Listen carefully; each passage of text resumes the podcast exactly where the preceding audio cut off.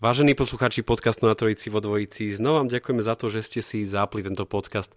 Či už ho počúvate prostredníctvom mobilných aplikácií v Eteri Prešovského Skyradia na našej webovej stránke alebo akýmkoľvek spôsobom ste sa k nemu dostali, tak je to, je to prakticky jedno a my sme naozaj vďační a radi za to, že ste si našli svoj drahocenný čas, ten priestor, ktorý chcete venovať počúvaniu so zaujímavými prešovčanmi, s ľuďmi, ktorí k nášmu mestu ja to tak teraz znova tak často hovorím, že neodmysliteľným spôsobom patria a moja dnešná hostka je tomu myslím si, že dokonalým príkladom, pretože uh, my sa poznáme už spolu niekoľko rokov, by som povedal, a teraz by som musel pátrať v, v pamäti, že koľko rokov sa vlastne my poznáme.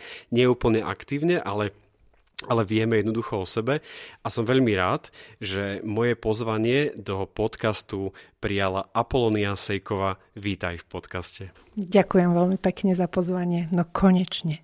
konečne sme to... konečne sme to vytelefonovali. a vypísali a vytelefonovali. Uh, Pola, ako ťa všetci volajú, uh, je veľmi aktívna prešočanka a tí, ktorí uh, ťa nepoznajú, tak môžu sa trošku tak by som povedal, že hambiť, alebo nie, nie tak hambiť, ale, ale asi treba, treba e, pátrať, alebo treba sa zaujímať o ten chod mesta, pretože Apolónia je veľmi aktívna občianka, občianská aktivistka, je sociálna pracovnička, ako sama hovorila, je štatutárka organizácie Mimami, ktorá sa venuje násiliu na ženách, respektíve týraným ženám, ako, ako sa to v sociálnej práci hovorí.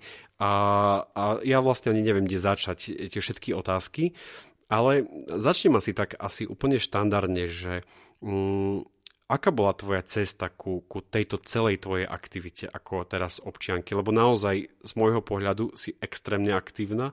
Všetky témy okolo cykloželezničky a všetko, čo sa, čo sa v Prešove deje a hýbe a mohli sme ťa vidieť na niektorých zastupiteľstvách, ako si prezentovala. Čo tomu celé predchádzalo?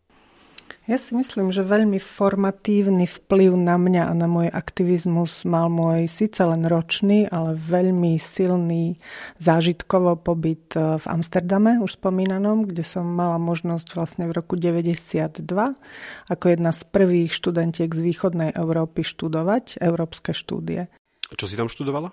Študovala som tam Access program, sa to volalo. Bolo to vlastne taká zmiešanina kultúrnej antropológie, sociálnej psychológie a európskych štúdií. Takže študovala som napríklad na departmente sociológie kurs, ktorý sa volal Fire and Civilization, takže som sa dozvedela veľa o tom, čo oheň znamená pre civilizáciu ľudskú. Ale okrem iného som napríklad študovala zmysel infamous occupations, teda také zaznávané povolania ako rôzne migrujúce skupiny v rámci sveta, Taliani, Židia, Rusi, Rusíni, Ukrajinci, ľudia z východnej Európy, akým spôsobom sa cez jednotlivé generácie dostávali do vyšších sfér sociálnej stratifikácie, ako na to mali vplyv ich povolania. Také veľmi rôzne veci. Ale okrem samotného štúdia bolo pre mňa najformatívnejším asi bol pre mňa práve ten zážitok otvorenej spoločnosti. Ja som si Holandsko zamilovala tým, že pre mňa je Holandsko takým synonymom kongruentnej krajiny. To znamená, že ľudia, čo si myslia, to aj hovoria, čo cítia, tak sa aj správajú a sú naozaj pomerne jednoznační a dosť dobre čitateľní. Nie sú to také tie americké úsmevy, že každý je s tebou kamarát hneď na prvú minútu, ale na druhej strane, ak teda si porozumiete, tak e, to porozumenie trvá, môžem povedať po tých 30 rokoch, že naozaj trvá aj celoživotne. Takže to je na tom Holandsku pekné a hlavne sa mi páčil ten reálny aktivizmus, ten občiansky. Tam naozaj, to ja zvyknem hovoriť aj niekedy, keď sa nejakí ľudia zaujímajú alebo robím nejaké kurzy alebo prednášky, tak zvyknem hovoriť taký príklad, že tam, keď mešká autobus, tak tí ľudia nefrfľú na zastávke alebo v krčme, ale na tej zastávke proste si pozberajú na seba kontakty, jeden spíše, realitu, teda že autobus neprišiel, mali sme také a také listky, ty a ty sme tu boli, tu sú naše mená, čísla účtov a pošle to na radnicu. A z radnice... veľmi pekný aktivizmus. Áno, a z radnice vám normálne prídu aj peniaze, hej, pretože tá radnica vie, že ste volič. No a je množstvo proste takých príkladov, že tá naozaj občianský aktivizmus tam mení, mení to prostredie, aspoň i keď samozrejme zmena nastala aj tam, ale v tých 90. rokoch to bolo evidentné, že ten aktivizmus mal svoju silu, mal svoj význam a naozaj menil veci. A čo ma teda ovplyvnilo, bolo to, že ja som tam vlastne študovala už ako vydatá pani s dieťaťom a videla som, že tá sociálna izolácia, ktorej tu som bola svetkom a ktorú som tu zažívala, tak tam tie mladé matky až takýto problém nemali. Takže to bolo vlastne aj takou mojou prvým takým krokom po návrate.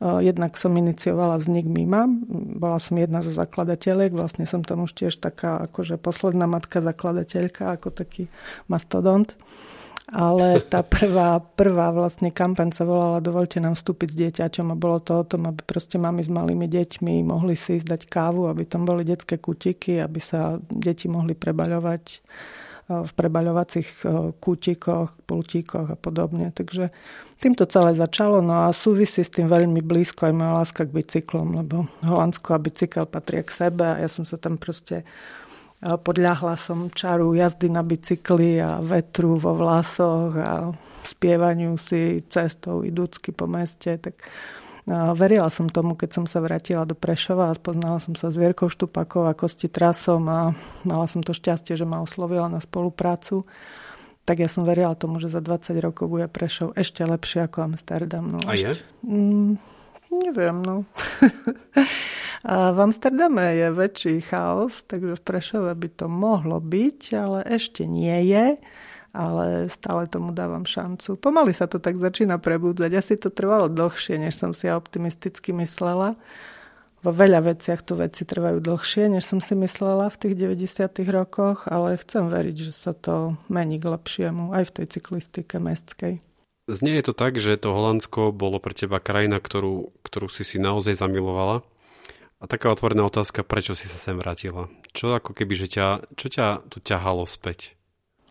Zaujímavé je, že nás tam bolo niekoľko z východnej Európy. Vlastne zo Slovenska som tam bola v tej našej skupine jediná. Všetci ostatní študenti boli e, študenti Karlovej univerzity.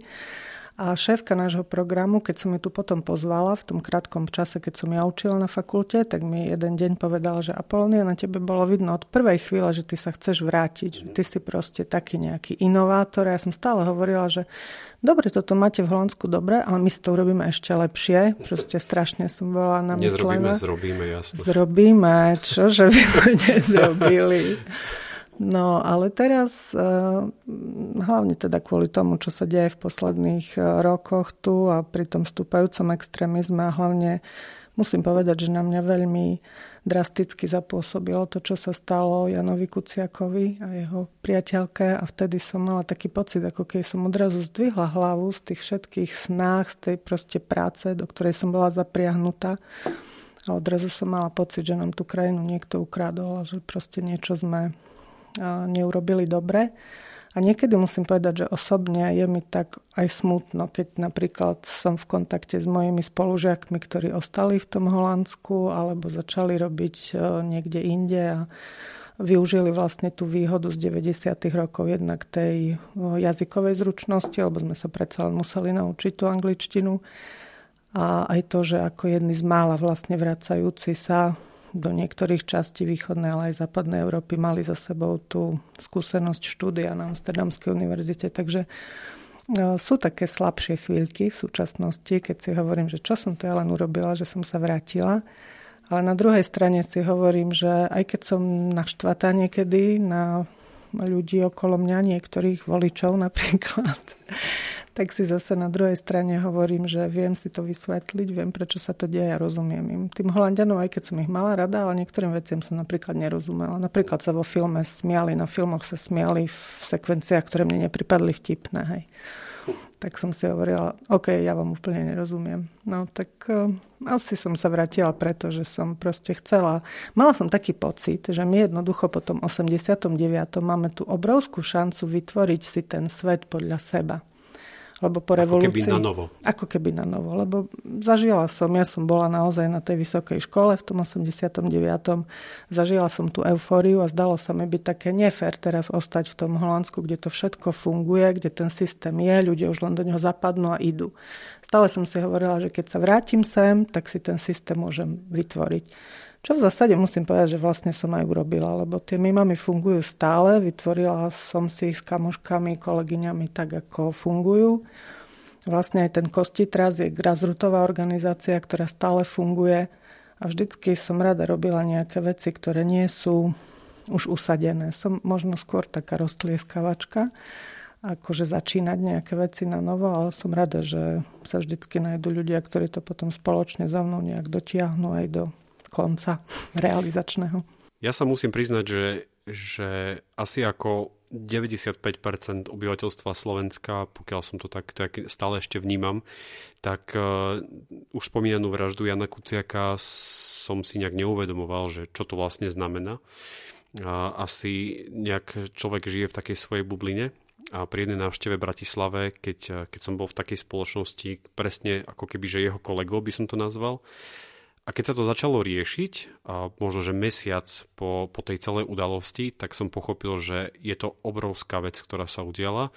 Nastala obrovská zmena a z čoho som sa vnútorne na jednej strane ako keby, že je človek smutný, ale na druhej strane som sa z toho tešil, že už bolo vidieť tú občianskú aktivitu alebo teda to, že sa v niektorých ľuďoch naštartovali nejaké procesy a vidíme zmeny okolo seba nie sú obrovské, ale, ale proste máme tu okolo seba zmeny, ktoré, ktoré zdá sa, že by mohli ísť k lepšiemu a zdá sa, že by už raz a navždy mohli prelomiť nejakú bariéru medzi tými, nazvem to, že tam hore, a tými, ktorí to všetko nejak riadia a, a tými, ktorí ich v princípe volia. A, a k tomu sa vlastne dostávam, že ty si v podstate od tých 90. rokov a teraz tie mileniové roky a tak ďalej prešla tým, že ťa označovali, asi označovaná za občanskú aktivistku.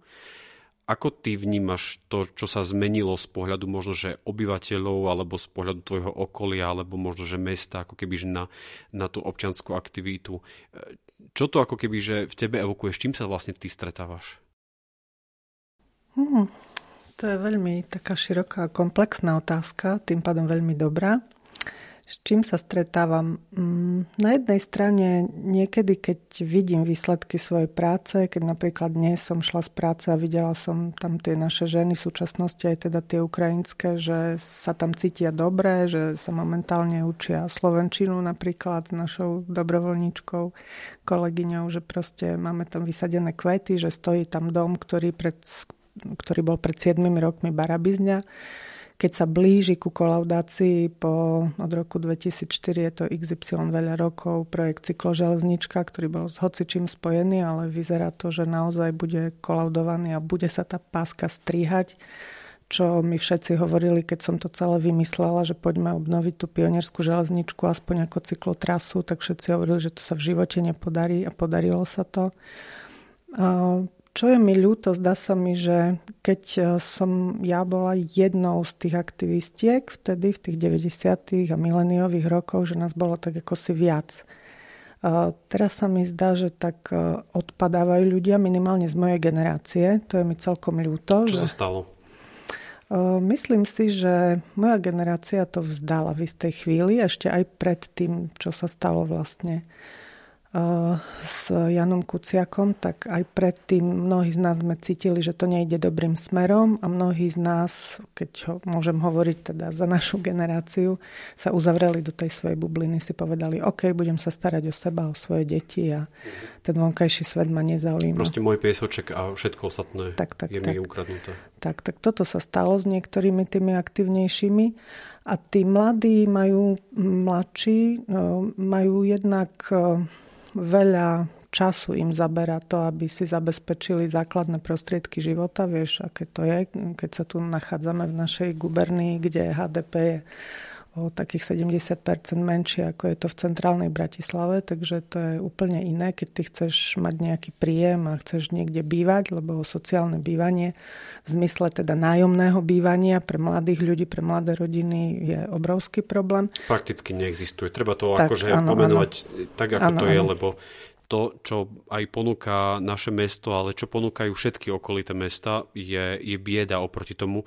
A dokonca aj inak je, je zvláštne, lebo však sme z rovnakého cesta v rámci školy a, a vieme, že štát má v princípe aj povinnosť vytvárať takéto bývania a, a jednoducho zlyháva, zlyháva v tomto jednoznačne a tým pádom ako keby, že áno, musíme siahnuť po hypotékach, ktoré dnes idú do 100 tisícových výšok a musíme sa veľmi rýchlo dať dokopy po všetkom tom vysokých školách a tak ďalej a príde svadba a deti a tak ďalej a už sme v takom kolobehu, že už na tú aktivitu nie je veľmi tak, čas. A ja už troška chytám takú paranoju, už vlastne som tam v seniorskom veku, tak samozrejme paranoja k tomu trocha patrí. tak e, ja si myslím, že to je možno aj zámer. Lebo keď si zoberieš napríklad aj to Holandsko, alebo aj Viedeň, Rakúsko všeobecne, koľko je tam nájomných bytov k dispozícii. A ľudia, ktorí proste ani na Slovensku nie sú všetci, ktorí chcú vlastniť dom, ktorí nie. chcú mať uh, vlastný byt, ktorí proste túžia po hypotéke. Rozhodne to podľa mňa nie je väčšina národa. Sme do toho dokopávaní.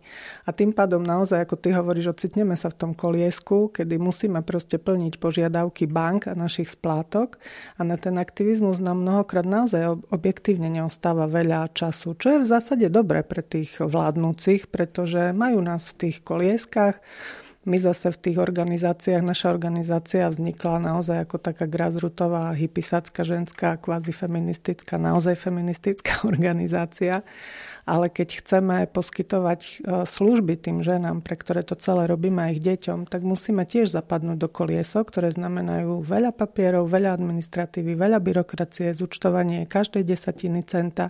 A to znamená, že už ani my nemáme toľko času a energie na to, aby sme sa fakt zaujímali o všetko čo je potrebné na úrovni občianského aktivizmu riešiť. Takže si myslím, že Neviem, či to niekto tak sofistikovane vymyslel, ale určite sa stalo to, že nám ide dole školstvo, e, znižuje sa úroveň kritického myslenia, ľudia, ktorí by aj niečo chceli robiť, nemôžu, lebo sú proste v tom kolobehu a tým pádom ten aktivizmus je je to naozaj už len pre zopár bláznov, ktorí majú tú výhodu, že napríklad sa dobre vydali. Manžel vás nevyhodí z domu, keď nedonesiete výplatu 3 mesiace, čo zase nie je akože bežné alebo teda e, sa rozhodnete, že budete žiť na pokraji v zásade spoločnosti a prežitia.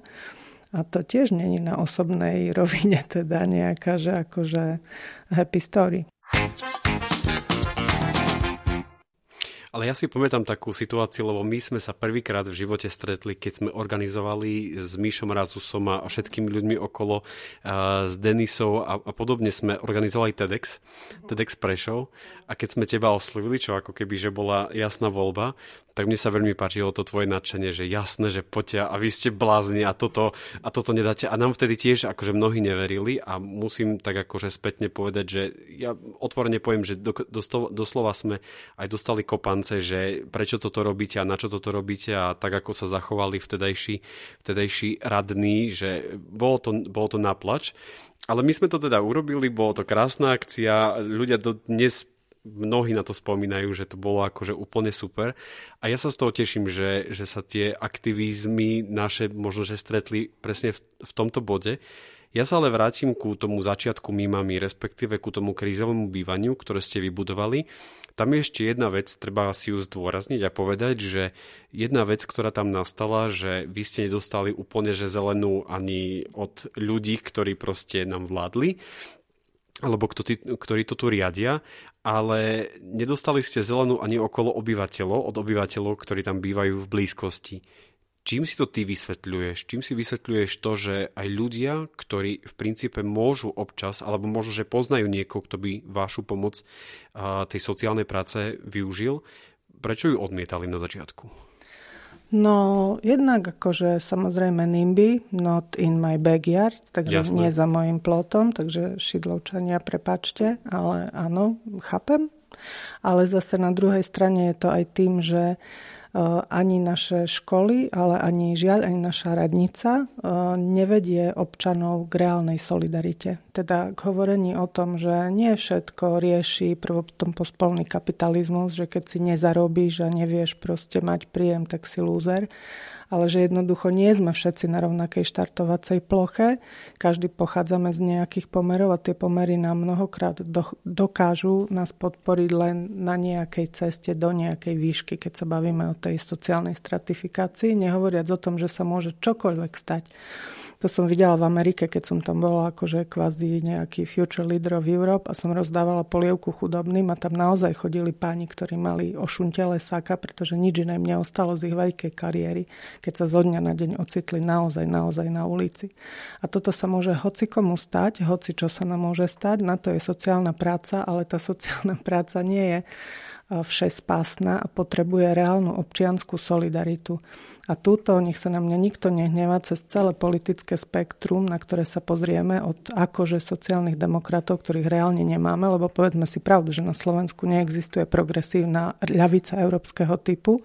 To, čo sa u nás volá sociálna demokracia, vieme, čo to je a ani po tú pravicu, ani cez teda kresťansko-demokratické hnutia a podobne. Není to politická špička, ktorá by reálne podporovala solidaritu. Sú to proste také pomerne prázdne reči, lebo keď si pozrieš to premietnutie do zákonov, do legislatívy, do toho, kam prúdia financie, Pozrime sa na našu radnicu, kde tu idú peniaze. V prvom rade sa riešia cesty, chodníky, strihanie, to, kde sa strihajú pásky a kde sa dobre fotí ale mm, si myslím, že tá komunitná práca aj teda miestneho, miestnych lídrov by mala byť naozaj o tej solidarite. A tá roky nebola. Hej? Takže to, čo sa dialo okolo nášho domu s našim domom, bolo vlastne výsledok toho celého. Uh-huh. Takže tam potom samozrejme prichádzali rôzne petície, rôzne proste nenávistné hejty, čo pre mňa bolo akože zaražajúce, že prichádzali hejty zo strany zastupiteľov mestských napríklad, hej, keď nám pani poslankyňa napísala, aby sme tam nešli špiniť im ich čistý vzduch a krásnu čistú vodu a podobne. Človek by nepovedal, že v 21. storočí v pomerne civilizovanom svete mesta v temer strednej Európe sa toto môže stať, ale áno, bolo to tak, bolo to celkom drsné.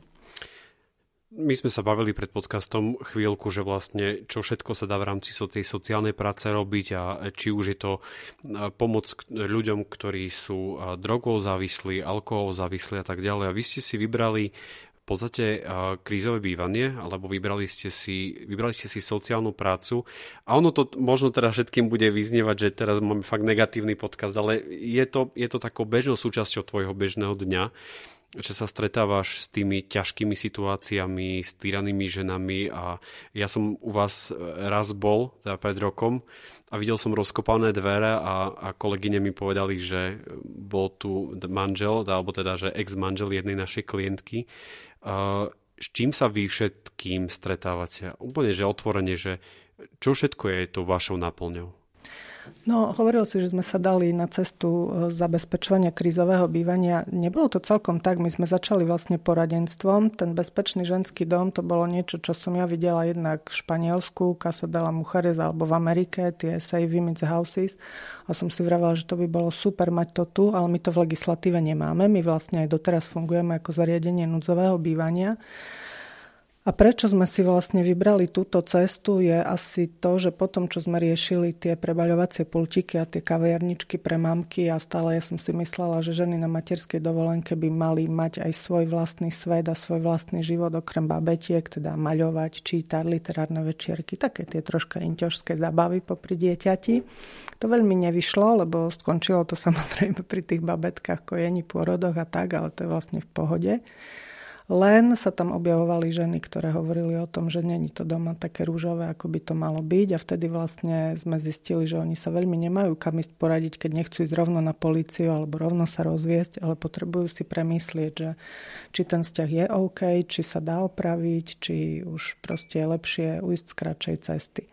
Takže sme pracovali vlastne hlavne v poradenstve a tam sa nám ukázalo, to zase súvisí s tým, o čom sme sa bavili pred chvíľkou, že byť matka samoživiteľka není jednoduché nájsť si bývanie. Tu ešte jednu vec treba povedať. Ak vám niekomu len napadne, že mať takéto centrum je len tak a po takej tej formálnej stránke, nazvem to, že papierovačky, tak vôbec to nie je len tak. Potrebujete mať akreditáciu, potrebujete mať rôzne povolenia, papiere od vymyslu sveta, garantov a tak ďalej, tak ďalej. Je to naozaj veľmi, veľmi komplikované a, a potom v druhom kroku, v druhom kroku potrebujete peniaze, ktoré by vás ako keby, že vám to nejakým spôsobom vykryli tú vašu prácu, lebo a, treba otvorene povedať, že toto nie je zárobková činnosť tu asi nečakajte od toho, že by vám niekto, nejaká banka dala hypotéku, že jasné, však e, robíte skvelú vec a nejaká banka príde a tam vám buchne na stôl teda milión eur a proste fungujete, lebo robíte dobrú vec, lebo však samozrejme im ide o to, aby tie peniaze otočili. No, čo vy a financovanie? Z čoho to celé sa dá vykryť?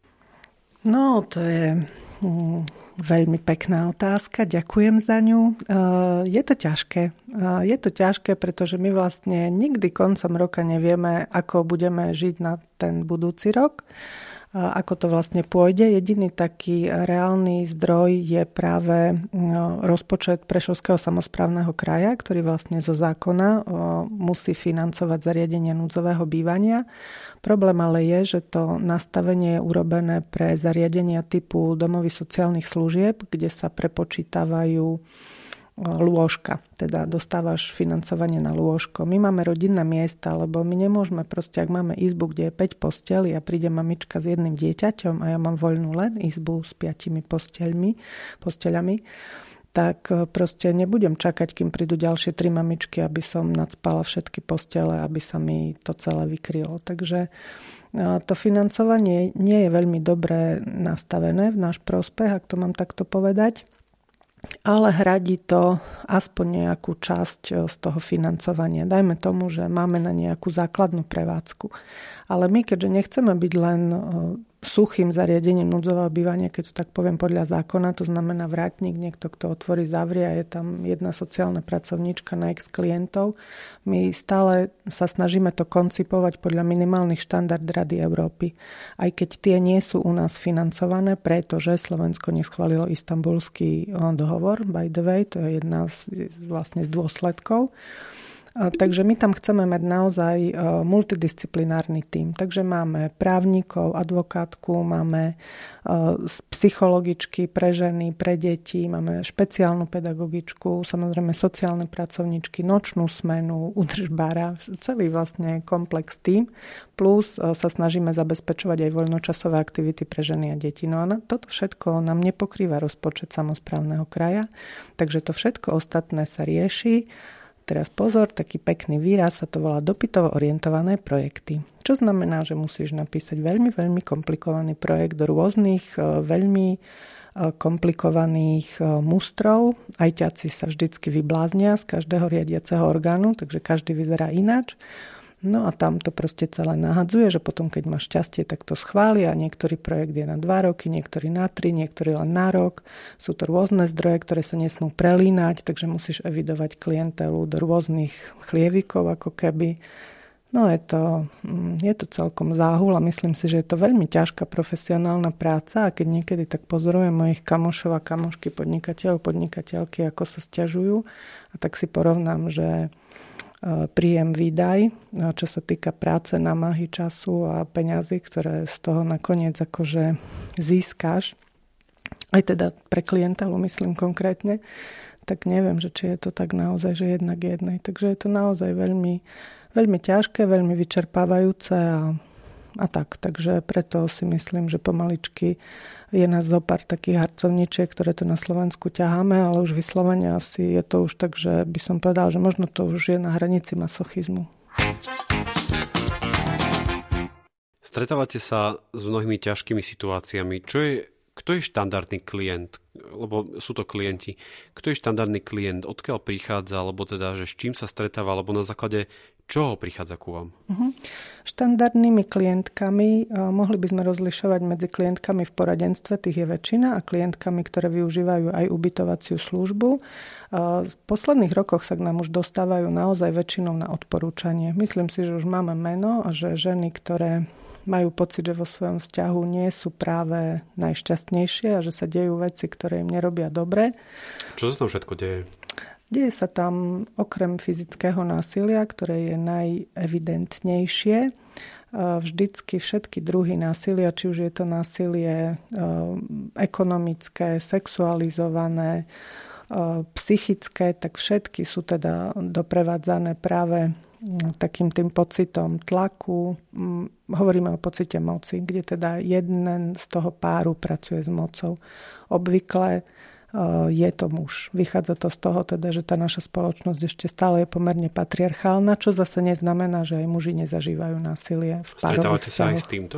Áno, áno. Máme, máme aj zo pár mužov v našej klientele a myslím si, že aj muži, ktorí zažívajú násilie v párovom vzťahu, by mali mať možnosť poradenstva, následnej pomoci a terapie, ak to potrebujú.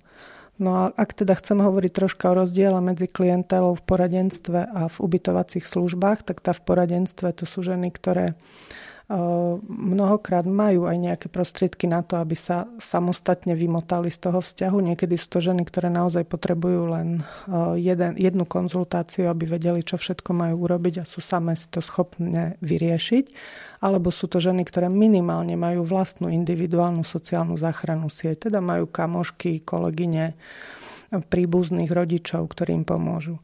Ženy, ktoré však využívajú aj ubytovaciu službu, to sú väčšinou ženy e, po viacdetných rodičovských dovolenkách, ženy s nižším stupňom vzdelania, bez sociálnej záchrannej siete. Opakovane máme napríklad klientky, ktoré sú odchovanky nedetských domov, ktoré nemajú tú sieť, ktorá by im pomohla.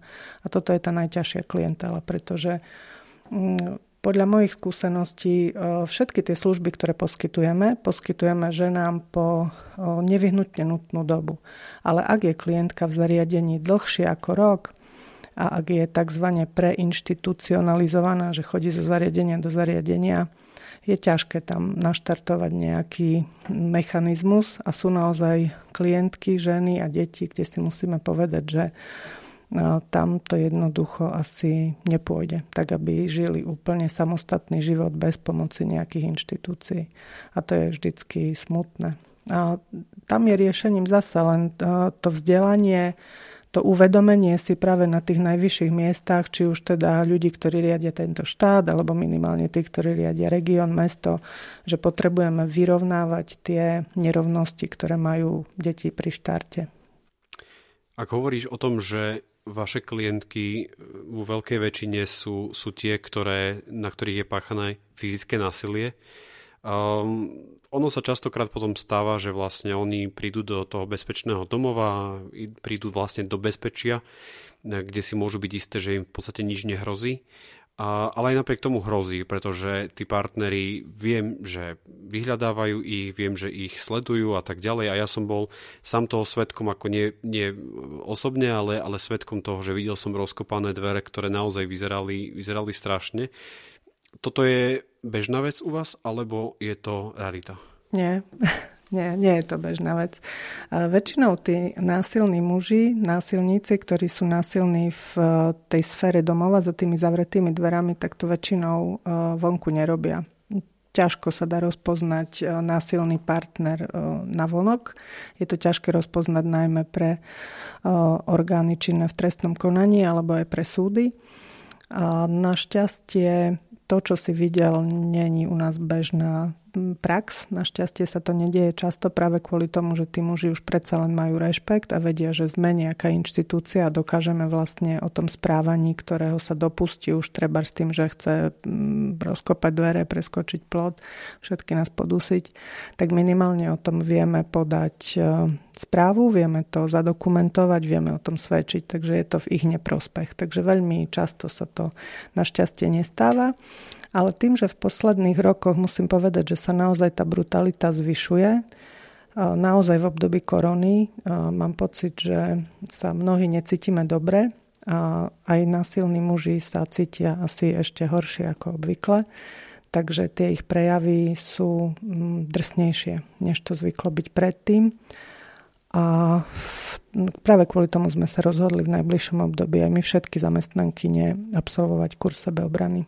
Hovorila si pred niekoľkými minútami o tom, že mnohé veci pred, pred nimi zatvárame oči, dokonca ich ako keby, že aj je to nie je môj biznis, proste toto je, nie je môj piesoček, ale aj napriek tomu všetkému ľudia, ktorí bývajú v bytovkách, v domoch a tak ďalej, môžu byť svetkami takýchto situácií. A, a moja skúsenosť je, je taká, že si predtým zakrývame oči, nie je to moje, nie je to moja, e, moj, to nie je môj biznis, nie je to moja vec, je to proste ich, u nich doma. E, čo máme robiť? Čo máme robiť? Alebo ako, ako, také, ako pristupovať vôbec ku, takýchto, ku takýmto situáciám? Je veľmi dôležité dať tej osobe, ktorá to násilie e, zažíva a vy to viete, keďže to počujete z vedľajších dverí, dať jej vedieť dostatočne bezpečným spôsobom, že ste tu pre ňu a keď čokoľvek bude potrebovať, môže sa na vás obrátiť a je skvelé dať jej informáciu, ak o tom nevie, že existuje združenie nášho typu, dať jej kontakt, ak ho teda viete určite nájsť všetci ostatní na internete, ak napríklad tá osoba sa nevie dostať k internetu alebo k našim kontaktom a odkázať ju na nás. Po prípade čo musím povedať, že ma celkom teší, že čím ďalej, tým častejšie sa nám ozývajú práve aj susedia, príbuzní, kolegovia, kolegyne z práce, ktorí konzultujú, že čo vlastne môžu robiť. No, um, Niekedy sa na to pozerá zle, ale je to skutočne na rozhodnutí tej ženy a tej zneužívanej osoby samotnej, ak je teda dospela, aby sa ona ozvala a hľadala pomoc. Je niekedy našou takou predstavou, ja napríklad sama, keď som začala v tejto téme pracovať, tak som podľahla takej e, chimére, že som Batman a že ja tam vbehnem tú pani, chytím, vytrhnem, dám pod svoje krídla, zachránim ju a jej deti. Ale čo je na našej práci naozaj najťažšie, je sledovať tempo toho klienta, tej klientky. Nikdy sme neprešli my ani 100 krokov v jej mokasínach a tým pádom my nevieme, aké má ona stratégie prežitia a zabezpečenia bezpečia pre seba a pre svoje deti. A mnohokrát sa nám môžu zdať byť tie kroky pomalé, alebo si hovorím, prečo to vlastne robí, prečo tam ona ostáva, ale ona vie, prečo to robí, prečo to ostáva. A nie len výskumy, ale aj naša prax hovoria o tom, že po prvom takom úvodnom rozhovore, keď je pre nás veľmi ťažké vlastne tej osobe povedať, e, lebo tie ženy najčastejšie chodia z objednávkou, príďte k nám a dohovorte mu, aby prestal, pretože oni sa nechcú rozvádzať, nechcú volať policiu, oni jednoducho chcú len, aby prestal s tým násilným správaním. To samozrejme žiaľ nerobíme tak sa im snažíme teda povedať, aké sú možné kroky, aby sa z tohto násilného vzťahu dostali. A trvá to podľa tých výskumov a podľa našej praxe, ako som už povedala, minimálne rok, kým sa tá žena rozhodne, že niečo naozaj urobí. Ale je pre tie ženy veľmi dobre vedieť, že tá pomoc existuje a čo je podľa mňa absolútne najúčinnejšie v našej práci je to, s čím sme bohužiaľ kvôli korone museli na ten dosť dlhý čas prestať, sú podporné skupiny, kde sa stretávajú ženy, ktoré ešte uvažujú o tom, že či vôbec niečo urobia, ženy, ktoré sú práve v situácii riešenia, teda buď u nás bývajú, alebo prechádzajú práve tými trestnoprávnymi, civilnoprávnymi procesmi, terapiami rôznymi. A potom sú tam ženy, ktoré už z toho celého prešli.